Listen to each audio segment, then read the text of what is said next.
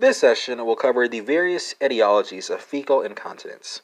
And here we're talking about six primary etiologies vaginal delivery, surgical trauma, DM, decreased rectal compliance, impaired rectal sensation, and finally, fecal impaction. So, let's go to our first category of six vaginal delivery. Here, incontinence occurs either immediately or after a few years. The most common injuries here are going to be anal sphincter tears or trauma to the pudendal, pudendal, pudendal nerve. I'm sorry. Um, our second etiology is surgical trauma, and here the characteristics are usually surgery on the anal sphincter or surrounding structures. Our third etiology is going to be DM or diabetes mellitus, and here this is characterized by reduced internal anal, anal sphincter resting pressure. Diarrhea is going to be secondary to autonomic neuropathy.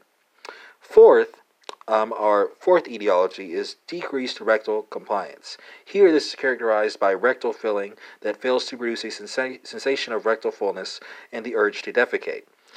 Our fifth etiology is impaired rectal sensation, and this is characterized by a number of conditions um, that are associated with it, including DM, MS, dementia, um, spinal cord injuries, and meningomyelocele.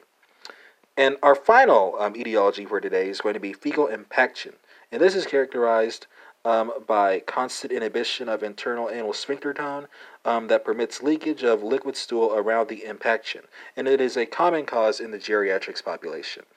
And that concludes this short session on etiologies of fecal incontinence.